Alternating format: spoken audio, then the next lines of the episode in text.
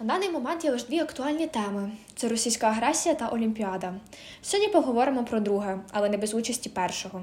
Каміла Валієва – це 15-річна росіянка, яку оспівували ледь не всі ЗМІ світу. До 8 лютого.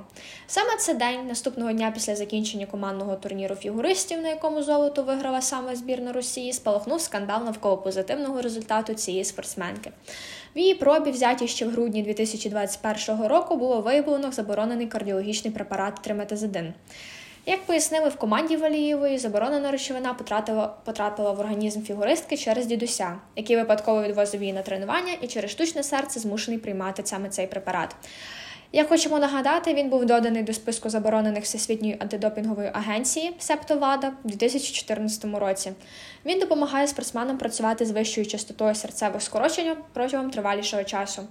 Не скажемо, що рок бавиться такими препаратами. Не лише рок, точніше.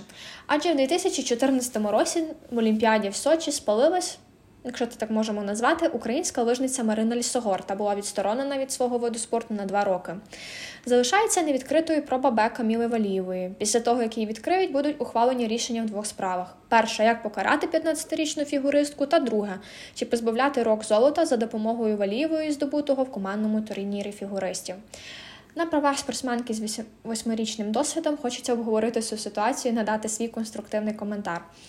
По-перше, на мою доволі нескромну думку, Росію взагалі варто відсторонити від участі в будь-яких чемпіонатах всесвітнього рівня, в тому числі олімпійських.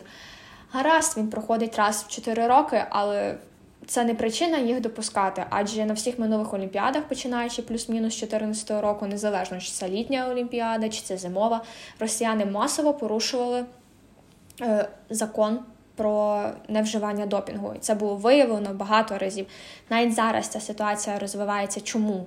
Тому що вони переписали правила буквально за 2 дні, точніше, знайшли лазейку в правилах, і, наприклад, в одиночному турнірі Каміла виступала, хоча зайняла лише 4-те місце, тому що, як сказав організатор, якщо вона стане на п'єдестал, нагородження не відбудеться.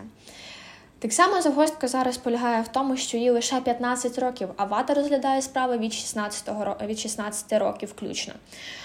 І тут такий неочікуваний поворот. США може почати розглядати справу по закону Роченкова. Трошки ліричний відступ в історію. Роченков – це був російський хімік, який був, в принципі, лікарем російської олімпійської збірної. І під час того були найкращі взлети цієї команди, але найбільше допінг-скандалів, точніше викритих потім. Дуже хочу порадити документальний ефір «Ікар», який став оскароносним, де починається тема допінгу розкриватися з велоспорту, а закінчується повністю російською історією.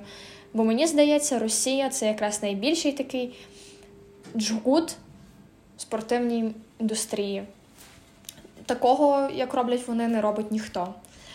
І в чому полягає зараз саме ця справа? Тому що Камілі ще навіть немає 16 років і можуть засудити не її, а її тренерів та її оточення. Адже це, по суті, вона не керувала своїми діями, вона не підвладна законам, нічого. Можливо, це якесь знущання над дитиною.